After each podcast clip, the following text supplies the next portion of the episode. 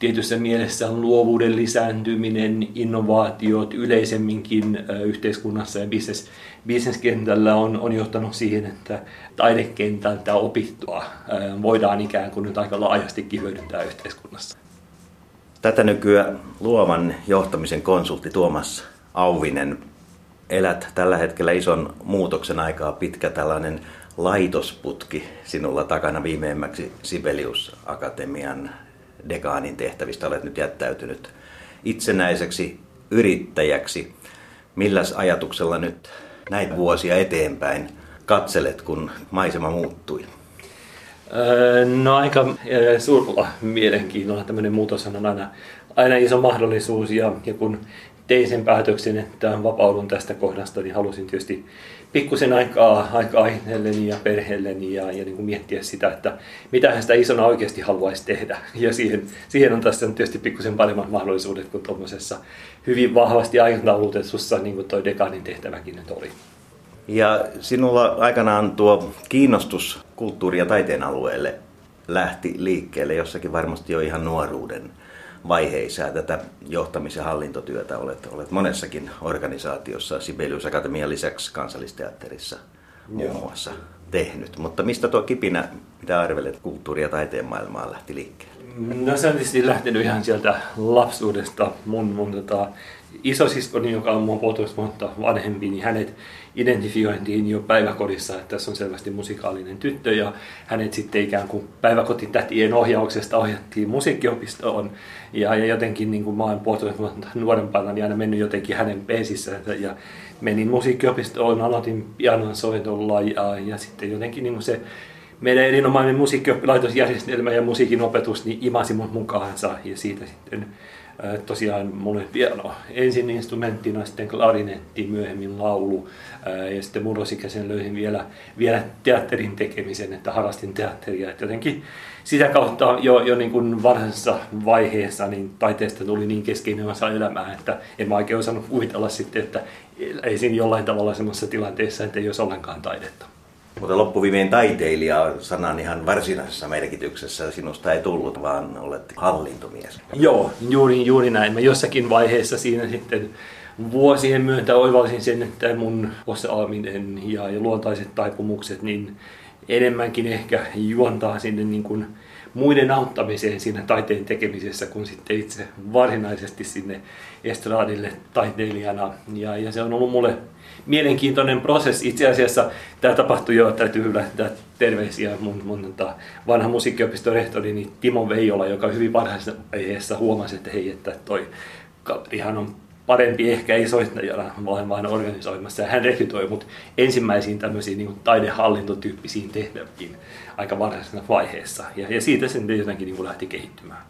No niin, ja katsotaan tuota kehityskulkua sieltä ihan alkupäästä. Tämä ensimmäinen mustavalkoinen valokuva johdattaa meidät aika pitkälle vuosien taakse. Jos tätä kuvaa tuossa nyt kuvailisin, niin pääosassahan tässä kuvassa on valtavan kokoinen kameli, jonka selässä kaksi pikku nöösiä istuvat, ratsastavat ja ollaan tosiaankin varmasti tuolla onko pohjoista Afrikkaa, missä ollaan menossa? Joo, Joo mä luulen, että toi on otettu Pohjois-Afrikassa. Toi on semmoiselta matkalta, joka on yksi ensimmäisiä ulkomatkoja, joita mä muistan. Varmaan Rodokselta ja sitten siitä tehty Pohjois-Afrikkaan joku päiväreissu ja siinä on tosiaan minä ja mun, mun isosisko, isosisko kamelin selässä. Ja, ja mä valitsin tämän kuvan oikeastaan siitä ajatuksesta, että mun ihan ensimmäisiä lapsuusmuistoja on tosiaan nämä matkamuistot. Ja mun vanhempien kanssa he hyvin ennakkoluulottomasti pakkas meidät semmoisen pikkuruisen auton taakse ja lähdettiin aina kesäksi Eurooppaan ja, ja sitten tehtiin näitä, näitä pidempiäkin matkoja. Niin jotenkin se on niin kuin jäänyt mulle semmoisena vahvana, vahvana asiana sitten sieltä lapsuuden ajoista. Ja mitäs vuosia tuossa nyt eletään? Ikävuosia taitaa olla sellaisia, mitäs Onko tuossa viiden paikkeja? No mä luulen, että äh, mun sisko on tuossa viisi äh, ja mä oon varmaan kolme vuotta tuossa kuvassa. Ja, ja tosiaan silloin, silloin sen täytyisi olla 71 todennäköisesti. Tässä oli hirveän suuri vaikeus valita näitä kuvia, kun sai valita vain viisi kuvaa, niin, niin jotenkin piti löytää semmoisia, joihin ikään kuin kiteytyy monia asioita. Ja tähän, tähän tosiaan tulee nämä meidän perheen aika aktiivinen matkailu ja, ja sitä kautta semmoinen mulle syntynyt, jo hyvin lapsesta syntynyt maailmankuva jotenkin, niin kuin, että maailma on avara ja auki. Mutta sitten tässä on tosiaan tämä mun sisko, joka oli, me oltiin puolitoista vuotta ikäeroa ja, me oltiin vähän niin kuin parhaat kaverukset hyvin hyvin pitkän aikaa ja, ja hän, hän oli niin kuin siinä mielessä tärkeä kasvinkumppani ää, mulle. Ja, ja tosiaan jotenkin tässä kuvassa musta se tulee aika, aika hienosti esille. Että hän oli, vaikka hän oli mun isosisko, niin hän oli myös usein vähän niin kuin mun selän takana. Että kun mä olin isokokoinen ja poika ehkä vähän villimpi kuin hän, niin mä olin jotenkin usein ehkä se, joka kuitenkin sit niin kuin asioita teki ensin. Ja hän sitten vähän vanhempana ja viisaampana tuli sieltä takana ja katsoi, että mitä hän tuossa käy. Ja jeesas mua sitten niissä kohdissa, kun kävi huonosti. Ja jos vanhempia ajattelet ja puhutaan heistä hieman tässä kohden, avarakatseisia ihmisiä, maailman, maailman kansalaisia siinä mielessä, että matkailu oli luontevaa ja Eurooppaa ja vähän kauempaakin kierrettiin ja ilmeisesti heiltä myöskin tosiaan tuo musiikin, sanotaan nyt sitten musiikkikoulutuksen lahja lähti kiertymään sinulle päin. Joo, he on, he on molemmat, molemmat Itä-Suomesta, isä Savonnasta ja, ja äiti siitä Enonkoskelta vierestä.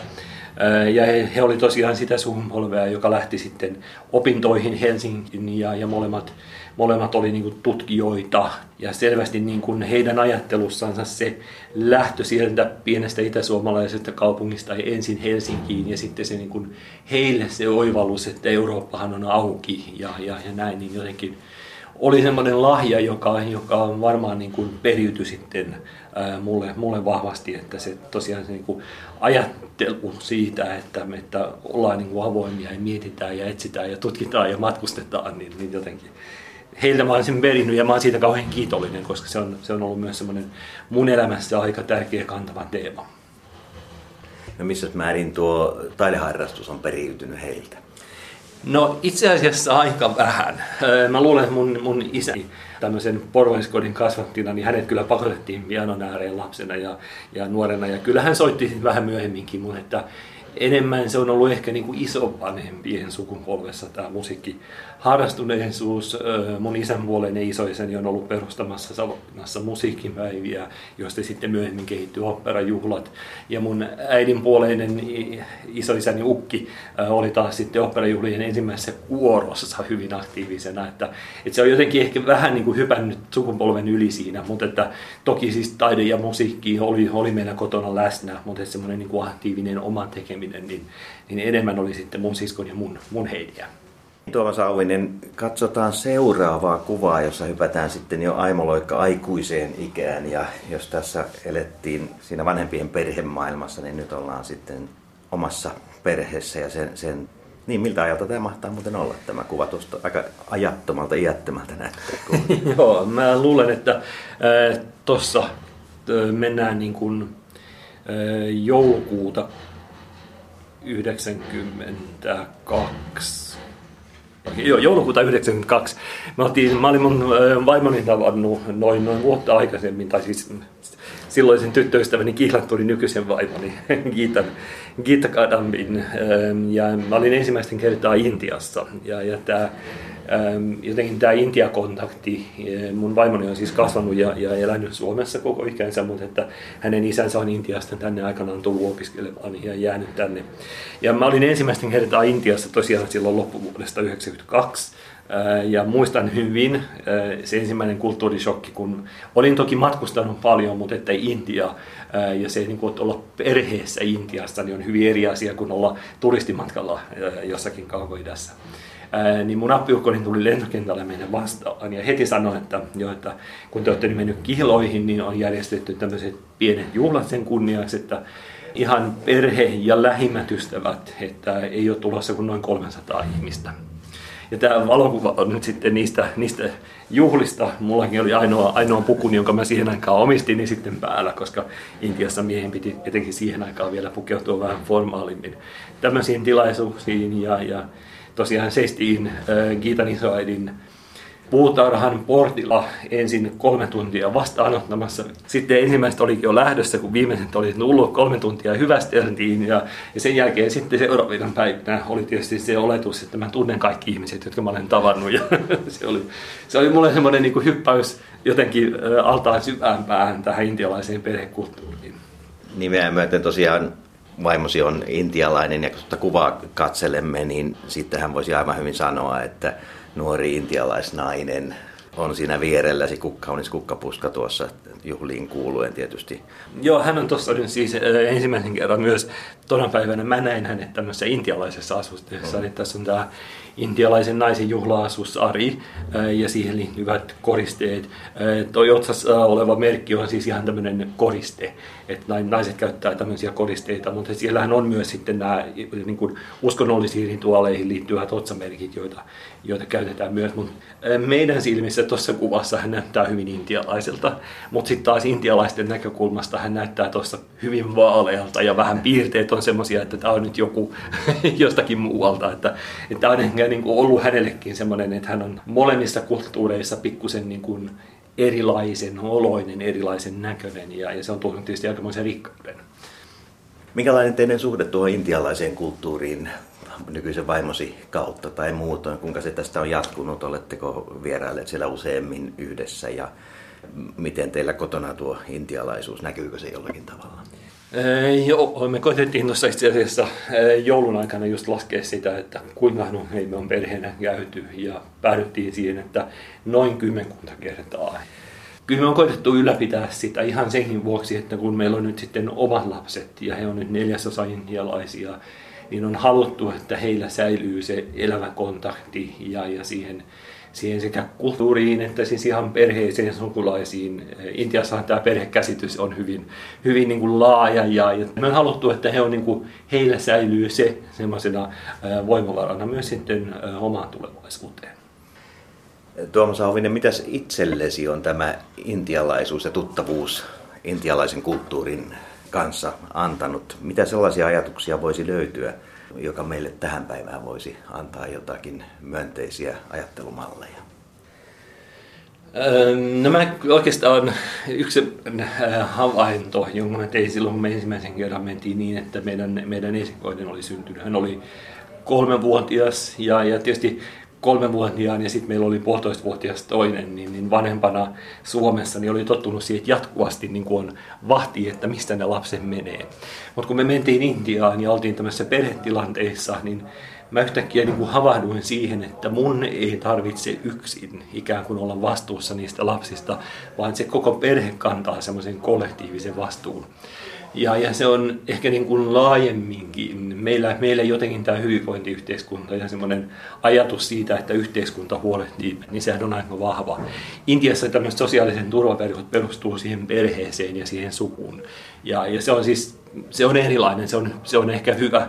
Ja mä olen kauhean iloinen siitä, että on niin kuin kokenut semmoisen tietynlaisen niin kuin perhekollektiivin, joka on hyvin erilainen kuin mitä meillä Suomessa. Entäs oletteko sieltä saaneet vierailulle väkeä tänne Suomeen päin?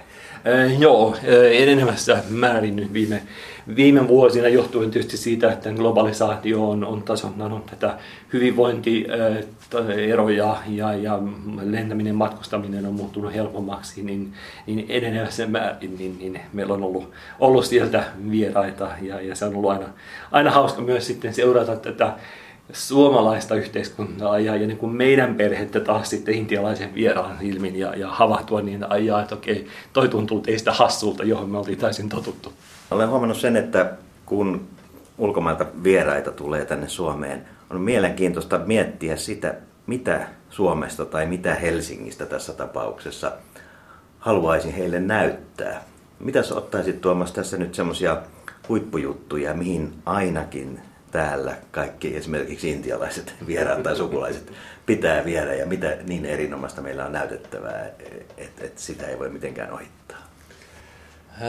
No yksi asia, jota me aina koitetaan näyttää, ei välttämättä pelkästään Helsingissä, mutta on tämä suomalainen luonto. Mä, mä muistan aikanaan Bangaloren kaupungissa, joka on miljoona kaupunki, niin Giitan täti vei meidät kerran semmoiselle pienelle lammelle sinne kaupungin keskustaan ja veneellä soltamaan ja hänestä se oli kauhean eksoottista. Ja sitten seuraavan kerran, kun tämä sama täti tuli, tuli Suomeen, niin me vietiin hänet Saimaalle veneilemään ja, ja se oli niin kuin, hänelle jotain niin käsittämättömän eksoottista ja hienoa ja kaunista. Semmoinen kaunis kesäpäivä tilanteessa, jossa ollaan, ollaan järvellä eikä näy ketään muuta, on aivan tyyntä, aurinko paistaa. Ja me ei osata jotenkin niin kuin ehkä arvostaa sitä, mitä, mitä tämä meidän luonto, puhtaus, rauha, tietty väljyys, ikään kuin mikä sen arvo on. Toinen asia, joka on tietysti aina, aina suuri hämmästys, niin on meidän liikenne ja sen kurinalaisuus. Mm. että kun, kun Intiassa on siis aivan, val, etenkin nykyaika, nykyisin, niin aivan valtavat määrät autoja ja ruuhkat on ihan mielettömiä, niin se kurinalaisuus ja, ja tyhjyys, ja meidän tiet on tyhjiä ja autot kulkee. Että meidänkin niin kuin pahin ruuhka on heille semmoinen niin kohtuullisen tyhjän tie. Jos palataan vielä tuohon 90-luvun alun valokuvaan, toiseen kuvaan tässä ohjelmassa, niin Sanoit, että suunnilleen ainoa tumma puku on päällä, kravatti kaulassa, valkoinen paita. Mitä nuori mies Tuomas Auvinen tuohon aikaan elämästä ja tästä ammatillisesta puolesta ajatteli, missä oltiin menossa? Ää, joo, mä olin tuossa vaiheessa Helsingin yliopistossa, opiskelin musiikin tiedettä. Ää, se oli jotenkin ollut mulle sitten se luonteva, että ihan voin suoraan sanoa, että en oikein tiennyt, että mikä musta isona tulisi ja sitten kun mulla oli tämä vahva musiikkitausta, mutta kuitenkin ehkä sitten jo tiesin, että ei, ei ole se esiintyminen se mun, mun leimälajini tulevaisuudessa, niin sitten se musiikin tiede oli tietyssä mielessä vähän semmoinen helppokin valinta. Ja olin tuossa kohdassa itse asiassa jo, jo nyt sitten tullut vedetyksi mukaan tämmöisiin niin kulttuurituotantoihin juuri eikö se oli vuotta aikaisemmin, olin, olin mukana tekemässä Espooseen yhtä operaproduktiota. Ikään kuin aloin jo oivaltaa sen, että hei, tämä on ehkä se suunta, johon mun kannattaa itseäni tässä kehittää. Hyvä, mennään eteenpäin. Tämä on siis kuusi kuvaa ohjelma ja näitä kuvia voitte katsoa yle.fi kautta kuusi kuvaa sivuilta. Ja vieraana siis Tuomas Auvinen, musiikin ja, ja kulttuurin johtamisen konsultti, vapaa, vapaa yrittäjä. Ja tuon opiskeluvaiheen jälkeen tie vei jälleen ulkomaille, ei vain vierailulle suvun luokse Intiaan, vaan Lontoon suuntaan. Eikö niin? Tässä ollaan nyt sitten niissä maissa. Joo. Valmistuin Helsingistä yliopistolta. Olin, olin vähän aikaa siinä kesätöissä operalla markkinointi- ja viestintäassistenttina. Ja, ja, ja siinä jotenkin niin kuin mä kiehtomaan se, että mitä tämä operan johtaminen on, ja, ja siinä oli yksi semmoinen johtamiskriisikin sitten nimenomaan siinä keväänä taas. Taas niin kuin operassa usein on niin käynnissä, ja, ja mä olin tosiaan juuri saamassa paperit Helsingin yliopistosta. Lamahan oli aika, aika lailla syvimmillään silloin 94 ja mietin, että mitä hän tässä nyt tekisi, mistä löytäisi töitä, mikä oli seuraava steppi.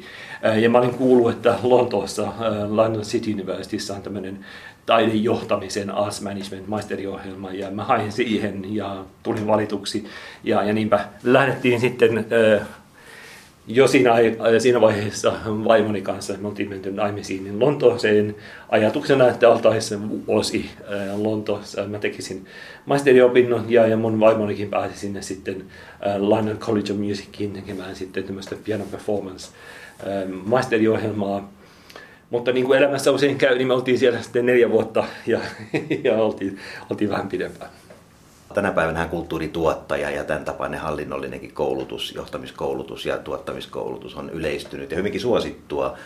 Mutta sinä lähdet vähän niin kuin pioneerina ja ulkomailta hakemaan sitä viisautta ja, ja osaamista tälle alueelle. En ollut ihan ensimmäinen, joka tuohon Lontooseen lähti. Että meillä oli Osmo Palonen, joka Akatemiassa pitkään teki töitä, niin oli ollut siellä ennen mua ja joitain muitakin. Ja, ja Osmo oli sitten saanut tuonne Akatemian koulutuskeskukseen siihen aikaan tämmöisen professional diploma-ohjelman, ja mä olin sen tehnyt. Ja siitä itse asiassa mulle sitten syntyi Osin kanssa se kipinä, että hei, mä haluan itsekin sinne Lontooseen. Ja, ja, mutta mä olin ymmärtääkseni ensimmäinen, joka varsinaisesti kun väitteli näistä aiheista. Että se, tosiaan se meidän Lontoaika sitten kehittyi niin, että kun mä sen maisterivuoden aikana profaleisin, eli ajatusta siitä, että mikä mun maisterin työ olisi, niin hän sanoi, että oikein hyvä idea, mutta tosta sun pitää tehdä väitöskirja. ja, ja mä sitten sitä, sitä aika niin pohdin ja, ja onnistuin sitten saamaan Suomen Akatemialta rahoituksen siihen, että pystyttiin sitten jäämään Lontooseen ja, ja mä tosiaan tein sitten väitöskirja, jossa mä tutkin operatalojen johtamisrakenteita ja, ja sitä nimenomaan ikään kuin tämän taiteellisen ja hallinnollis-taloudellisen välistä suhdetta. Ja, ja se oli oikein mielenkiintoista. Mutta siinä aikana syntyi sitten myös meidän, meidän lapset, eli kun mä tein, tein opintoja, niin sitten mietittiin, että mitäs, mitäs puoliso sitten tekisi, ja todettiin, että no, jos, jos lapsi olisi tullut, niin tämä olisi aika hyvä vaihe siihen. Ja, ja sitten tuossa valokuvassa on vähän niin kuin ne molemmat osat siitä Englannin elämästä. Mm. Niin kuin tuossa etukäteen sanoit, niin tässä on tämmöinen luova ratkaisu. Tässä ohjelmassa puhutaan viidestä kuvasta, mutta tämä meidän kolmas kuva tässä on oikeastaan kaksi kuvaa, mutta se nyt ei meitä haittaa pätkääkään.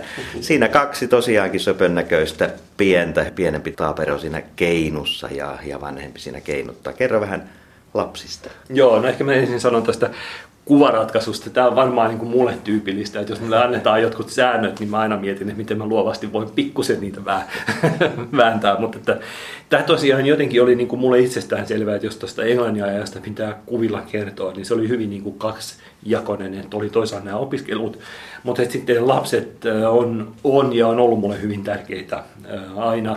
Ja tosiaan melkein luulen, että mä tuossa puistossa, mistä tuo kuva on otettu, niin vietin enemmän aikaa kuin kirjastossa. ja, ja, ja heilläkin on puolitoista vuotta ikäero, niin se oli aika, aika vauhdikasta vaihetta. Ja, ja Giitta tietysti öisin nukkui vähän huonosti, niin sitten me tehtiin niin, että kun lapset heräsivät, niin mä otin heidät ja syötin ja vein puistoon ja, ja olin usein sen aamupäivän puistossa, että Giitta sai nukkua ja, ja sitten mä toin heidän päivää päiväunille sitten kotiin ja, ja rupesin itse siinä kohdassa sitten tekemään töitä ja, ja sitten osin tietysti käytin, käytin iltoja ja öitäkin sitten siihen tutkimuksen tekemiseen ja lukemiseen, mutta että se oli äärimmäisen hieno aika jotenkin, me, niin kuin sanottiinkin, välillä epäilin, että tuleekohan tästä mun väitöskirjasta mitään, koska jotenkin lapsen ei niin paljon aikaa ja energiaa, mutta että naurettiinkin, että jos mä joskus sen väitöskirjan saan tehdyksi, niin tämä on ollut meidän elämän parhaat vuodet ja, ja niin kyllä näin jälkeenpäin katsottuna monessa mielessä olikin. Teissä on vähän tämmöistä niin kuin brittiläisen imperiumin jälkiä, jälkiä jäänyt sitten. Ne lapset ovat syntyneet ja varhaisvuodet viettäneet Lontoossa. Teillä on intialaisia sukujuuria, jossa sielläkin tuo brittiläisyys nyt vähän sellaisena pienenä häiveenä ainakin näkyy. Mutta minkälainen paikka Lonto oli pienten lasten kanssa viettää aikaa? No itse asiassa Lontoohan on aika, se on niin iso ja miljoona kaupunki, että se on aika raskas, raskas ympäristö. Että se ensimmäinen vuosi, kun me oltiin kahdestaan, niin me asuttiin ihan Lontoon ydinkeskustassa. Ja se oli hieno, hieno vuosi kahdelle nuorelle ikään kuin tutustua Lontooseen ja nauttia kaikesta siitä kulttuuritarjonnasta, mikä siellä oli, mutta sitten tosiaan kun sain sen apurahan ja, ja pääty, päädyttiin siihen, että ollaan pidempään, niin sitten me ruvettiin tekemään vähän sitä analyysiä, että missä lapsiperheet täällä nyt asuu ja todettiin, että joka tapauksessa joutuisi muuttamaan kohtuullisen kauas keskustasta, niin me tehtiinkin sitten semmoinen ratkaisu, että me asuttiin Cambridgeissa. Eli nämä kuvat, tai toi puiston kuva on, on Cambridgeista, siitä Camioin varrella olevasta puistosta. Ja mun työskentely ja lukupaikkani oli Cambridge University Library, yksi maailman parhaista kirjastoista, että ei ollenkaan huono paikka. Ja mä pääsin siitä sitten junalla, se oli semmoinen 50 minuutin junamatka Cambridgeista sitten Liverpool Streetin asemalle, josta mulla oli lyhyt matka yliopistolle. Et kun joka päivä ei tarvinnut käydä yliopistolla, niin, niin tämä Cambridge ympäristönä palveli meitä, meitä oikein hyvin. Ja sitten tuo iso aihe, joka sinun elämässäsi on kulkenut mukana ja kulkee tänä päivänäkin vahvasti edelleen, on tuo taiteen johtaminen, jota väitöskirjasikin operatalojen näkökulmasta käsitteli. Nythän Suomessa on merkittävä vaihe ollut Päivi Kärkkäisen aikana, jolloin hän edustaa sitä linjaa, että hän ei ole muusikko. Itse hän ei ole taiteilija, hän on, voisi sanoa, johtamisen ammattilainen. Ja se on ymmärtääkseni ollut tässä kohdassa varsin toimiva ratkaisu täällä Suomessa ja operassa on paljon tapahtunut positiivisia asioita. Mitäs tuolta teoriapuolelta nostaisit tähän päällimmäisenä pintaan, miten asiat operataloissa pitäisivät olla? No joo, se mun päälöydös, jota kun mä katsoin viittä eri operan taloa ja, ja niiden johtamisrakenteita, niin oli se, että täytyy ikään kuin tietoisesti hahmottaa se, että meillä on se hallintorakenne, sitten meillä on tämä varsinainen tuotantoprosessi. Ja silloin 90-luvulla niin sitä ei ehkä ihan niin tietoisesti vielä osattu johtaa kuin sitten myöhemmin. Toinen, toinen iso kysymys, joka tähän liittyy, niin oli se, että pitääkö operan talonjohtajan olla taiteilija vai pitääkö operan talonjohtajan olla johtaja. Ja minusta oli hienoa seurata tätä tutkimusta tehdessä. Mulla oli siis viisi operataloa, joita, joita mä keissinä katsoin. Niin siinä aikana, kun mä tutkin niitä, niin kolmessa oli johtamiskriisi. Ja, ja yleensä jos oli taiteilijajohtajana, niin silloin todettiin, että jo taiteilijajohtajana toimien tarvitaan ää, ammattijohtaja. Ja sitten jos oli ammattijohtaja johtajana ja tapahtui kriisi, niin todettiin, että ammattijohtajan toimien tarvitaan taiteilija. Mä en usko, että ne on olemassa ollenkaan semmoista niin kuin yhtä, yhtä ratkaisua, joka, joka pätee kaikkiin tilanteisiin. Tämä Helsingin rakenne on ollut oikein toimiva ja Päivihän on tehnyt aivan hirveän hyvää työtä sen kymmenkunta vuotta, minkä hän on tässä nyt johtajana ollut, että se on niin kuin rakenteena selkeästi toimiva ja siinä on ollut hyvät henkilöt, hyvät henkilökemiat, että, että se on ollut, ollut erinomainen kausi. Operatalot varmasti juuri tässä mielessä ovat tietynlainen ääriesimerkki sikäli, että operahan on valtava koneisto, niin kuin totesit, että siinä sitä hallintoa todella tarvitaan ja sen pitää toimia ja olla kuin rasvattua siltäkin puolelta ja myöskin sitten se, että siellä melkoisen suurikokoisia egoja kulkee pitkin käytäviä, että, niin, että siinä pitää, pitää juuri tätä niin kuin, tavallaan, ehkä niin kuin nämä kontrastit kärjistyy erityisesti operataloissa. Ää, joo, mä luulen, että se oli se syy, miksi mua rupesi aihe aikanaan kiinnostamaan, koska mä jotenkin niin kuin tykkään, tykkään tämmöistä komplekseista rakenteista ja, ja niiden miettimisestä ja, ja analysoimisesta. Ja, ja, se on ollut kauhean mielenkiintoista silloin, silloin kun mä sitä tein. Ja, ja paljon on hyödyntänyt sitten niitä ajatuksia, mitä noiden Lontoon vuosien aikana syntyi, niin myöhemminkin. Ja, ja ikään kuin vähän laajemminkin kuin ihan vain kulttuurikentällä, että tietyssä mielessä luovuuden lisääntyminen, innovaatiot yleisemminkin yhteiskunnassa ja business, bisneskentällä on, on johtanut siihen, että mä ihan paljon teen tällä hetkellä valmennuksia ja konsultointia ihan bisnesjohtajille, muun muassa tuolla Aalto Executive Educationin joko ja, ja Executive MBA-ohjelmissa, niin valmennan tätä luovien ihmisten ja innovaatiojohtamista. Et siinä on ne samat lainalaisuudet tulossa ja, ja jotenkin se on musta hirveän hauska katsoa, että, että taidekentältä opittua voidaan ikään kuin nyt aika laajastikin hyödyntää yhteiskunnassa. Mä vahvasti uskon siihen, että johtamisen kehittäminen on yksi niistä asioista, joilla me tätä meidän yhteistä Suomea tässä taas nousuun. Että meillä on me eletään sellaisessa murrosvaiheessa, jossa tietysti monet yhteiskunnan mallit, myös johtamisen mallit, niin tulee sieltä teolliselta aikakaudelta. Ja nyt ollaan tulossa tämmöiseen niin kuin hyvin erilaiseen maailmaan, jälki, jälkinteolliseen maailmaan, tietoyhteiskuntaan, jolloin meidän niin kuin kaikki rakenteet on hakemassa uusia muotoja. Ja mä uskon vakaasti, että myös johtamisessa täytyy löytyä uusi tapa johtaa. Ja, ja mä uskon, että se tapa, miten tämmöisiä luovia asiantuntijoita, jotka eivät halua mulla johdetuksi, mitä me nyt on tietysti taidekentällä ehkä, ehkä joskus välillä paremmin, välillä huonommin, mutta kuitenkin osattu tehdä, niin, niin niillä opeilla on, on enenevästi nyt kysyntää ja, ja ne voi hyödyttää tätä meidän yhteiskuntaa, kun opitaan ajattelemaan asioita johtamisesta vähän toisin. Suomessahan johtamiskulttuuri yleisesti ottaen, jos oikein pahasti yleistetään, niin ei kovin korkealla tasolla varmaan koskaan ole ollut sanotaan nyt näin niin kuin kokemukset tietenkin täältä mun työkentältä taideorganisaatioista, mutta myös sitten tästä intialaisesta aika kaoottisesta yhteiskunnasta, aikakäsityksistä ja, ja muista, niin on antanut mulle, mulle niin kuin tiettyä ajattelua ja, ja jollain tavalla niin kuin pöllyttänyt niitä omia oletuksia, joita liittyy ihmisten kanssa työskentelemiseen ja, ja johtamiseenkin sitä kautta. Mutta että ehkä meillä Suomessa on kuitenkin mm, niin kuin mahdollisuus olla aika hyviäkin edelläkävijöitä tämmöisen uudenlaisen johtamisen kanssa. En, en puhu nyt tämmöisestä management by perkele ajattelusta, jos, jos saa tämmöisen kilosanan tässä sanoa, mutta että, et, et, meillä on niin kuin mahdollisuus, on kuitenkin niin kuin aika demokraattinen yhteiskunta ja hyvin tasa-arvoinen, niin semmoinen tietty hierarkisuus, niin me pystyttäisiin aika nopeasti ehkä täältä purkamaan. Ja, ja mä jotenkin uskon, että meillä voisi olla ihan annettavaakin tässä, mutta että kyllä se vaatii, vaatii tietenkin sitä uutta ajattelua. Ja, ja aika mielenkiintoisia asioita johtamisen kentällä nyt tapahtuu sekä Suomessa että kansainvälisesti.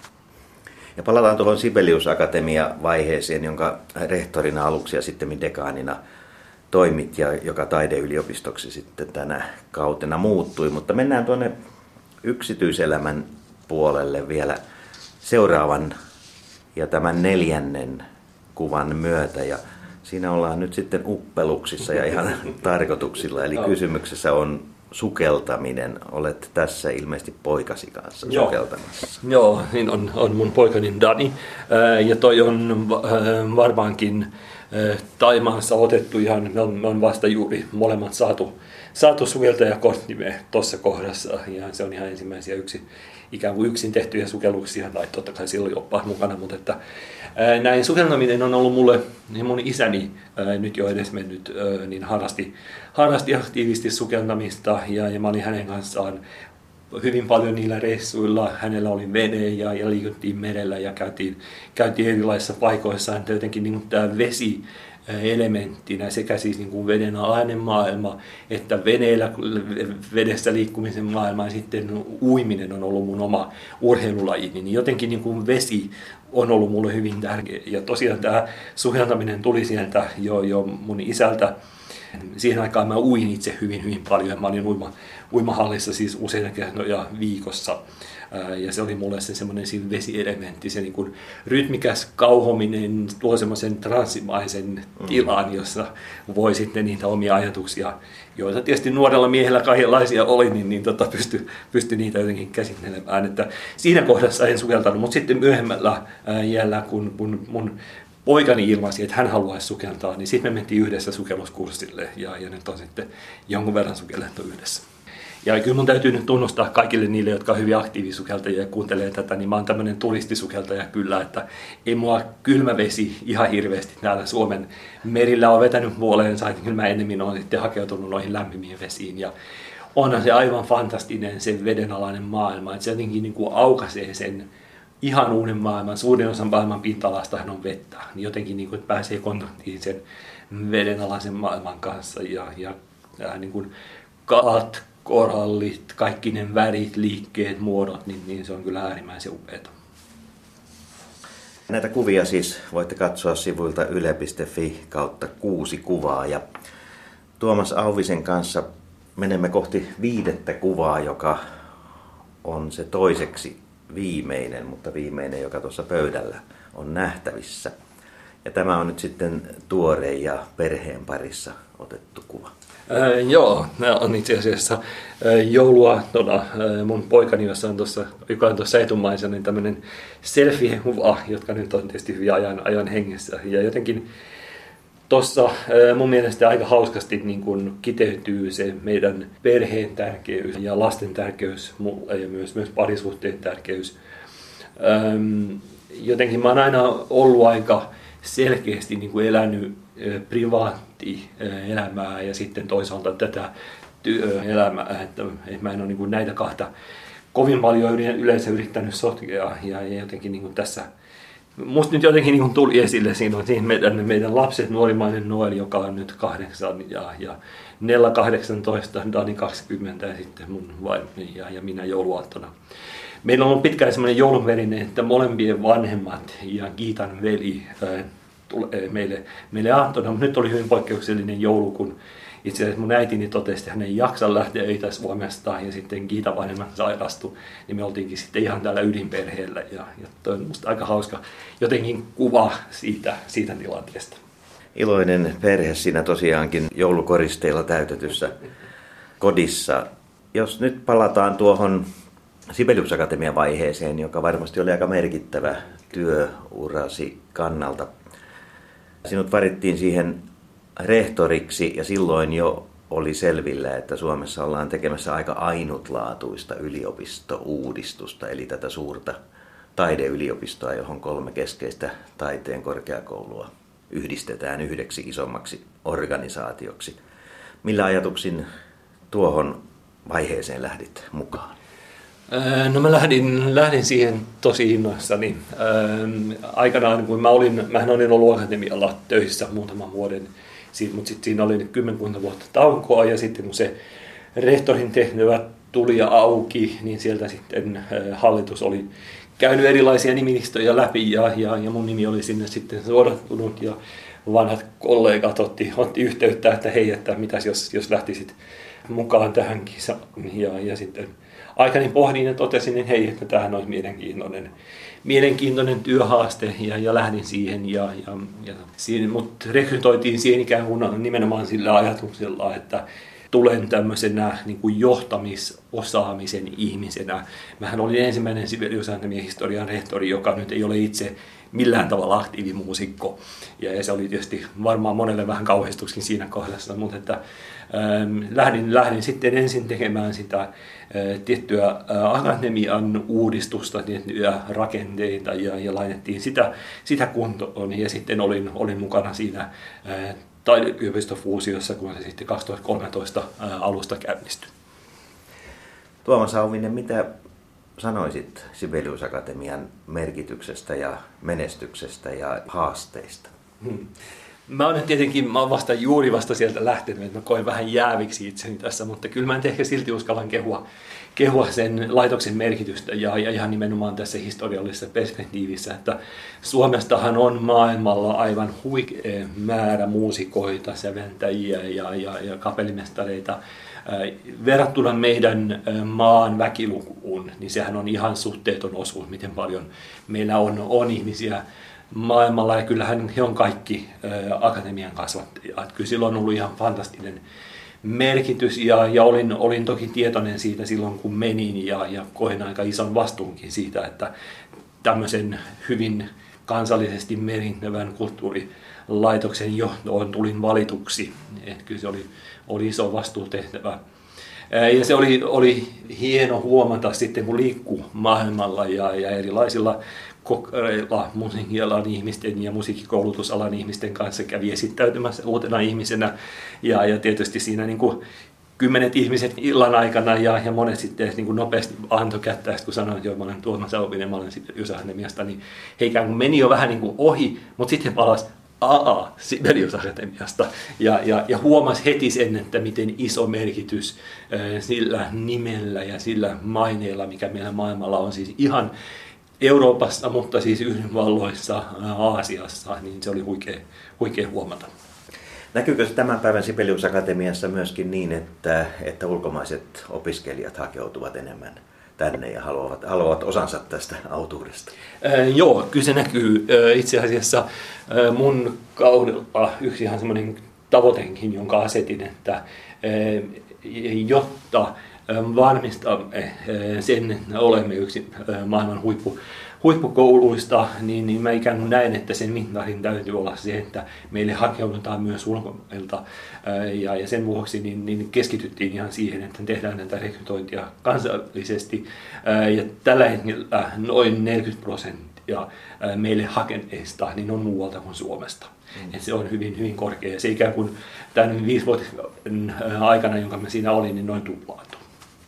Sehän on valtava luku, en tiennytkään että todellakin. Et ilmeisesti tämä maine on tuonut lisää, lisää kiinnostusta suomalaista musiikkielämää ja koulutusta kohtaan. Joo, joo, kyllä se on siis, se maine on äärimmäisen hyvä ja, varmaan aika monelta meni ohi se, että näitä yliopistorankingeja tehdään nyt paljon ja ne on yliopistomaailmassa ja erityisesti opiskelijarekrytoinnissa hyvin, hyvin tärkeitä. Ja nyt viime toukokuussa vai oliko se huhtikuussa, tehtiin ensimmäisen kerran tämmöinen esittävien taiteiden ranking. Ja Sibelius Akatemia saavutti siinä siis globaalisti seitsemännen sijan, joka on korkein mikään, mikään meidän yliopiston saavuttama taso, että kyllä me voidaan olla aika ylpeitä tästä, tästä organisaatiosta.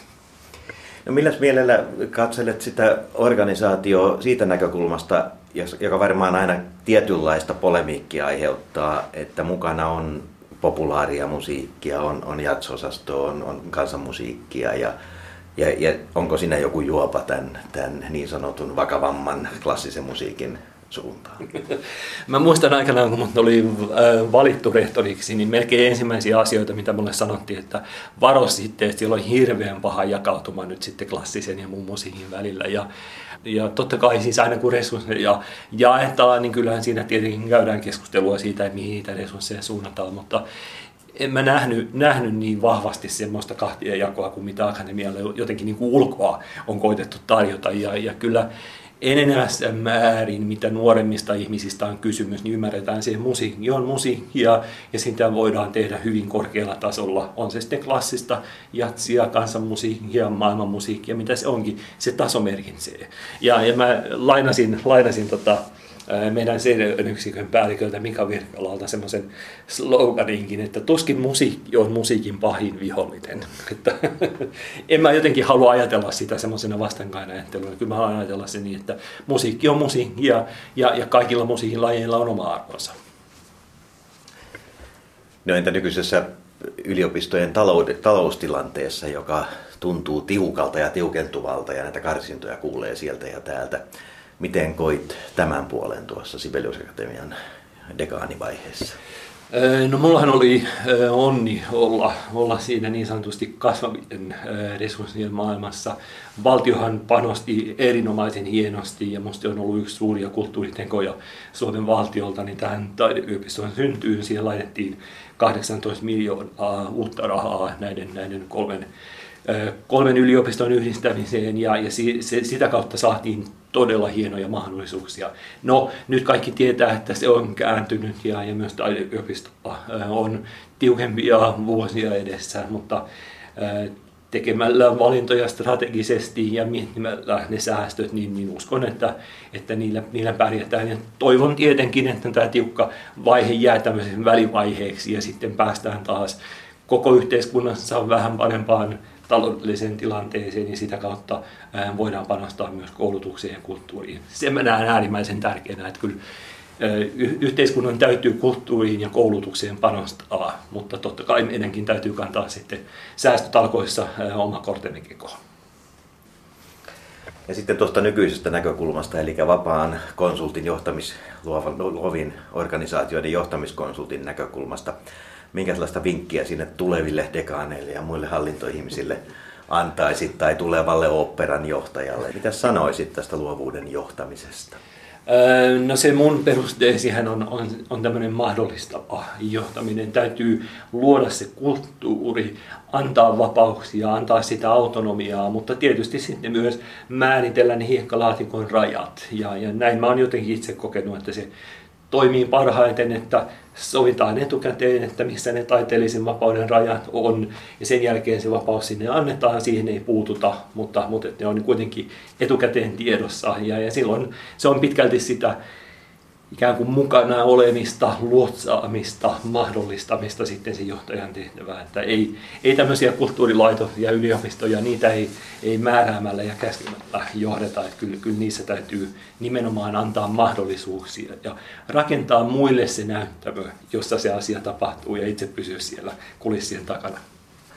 Tuomas Alvinen, tässä on viisi kuvaa katseltu kotialbumistasi ja pöytä on tyhjä, mutta edessä silti se kuudes kuva. Ja, ja se on sinulla ajatuksissasi, mikä on sellainen kuva, joka tähän albumin jatkoksi vielä tulevaisuudessa omasta mielestäsi pitäisi saada. Mulla on oikeasti ihan semmoinen visualisoitu kuvakin päässäni, eli, eli se on tota, okay. Saimaalla kesällä tämmöinen kallioinen ranta, jossa varmaankin on mökki siellä, mökki siellä jossakin sitten siinä rannan tuntumassa. Ja, ja mulla oli siinä oma perhe, puoliso, kaikki lapset, lapsenlapsia ja, ja on ikään kuin semmoinen niin kuin lämmin laskevan auringon valo ja, ja jotenkin se, niin kuin se onnellisuus ja, ja lämpö ja, ja yhte, yhteinen oleminen niin on, on siinä läsnä. Ja se sisältää tietysti niin kuin monia semmoisia ajatuksia siitä, että elämässä tietysti ensinnäkin on itse päässyt ikään kuin siihen vaiheeseen, että, että on, on eläkkeellä, on lapsen lapsia, omilla lapsilla on mennyt asiat sillä tavalla hyvin, että he on siinä perheen lähellä ja heillä on ne lapset ja oma perheen vaihe siinä kohdassa. Ja sitten tietysti, että parisuhde on kestänyt kaikki elämän, elämän tuulet ja tuiskut ja, ja ollaan ikään kuin sitten siellä, myös siellä auringonlaskun kalliolla yhdessä sitten sen puolison ja perheen kanssa.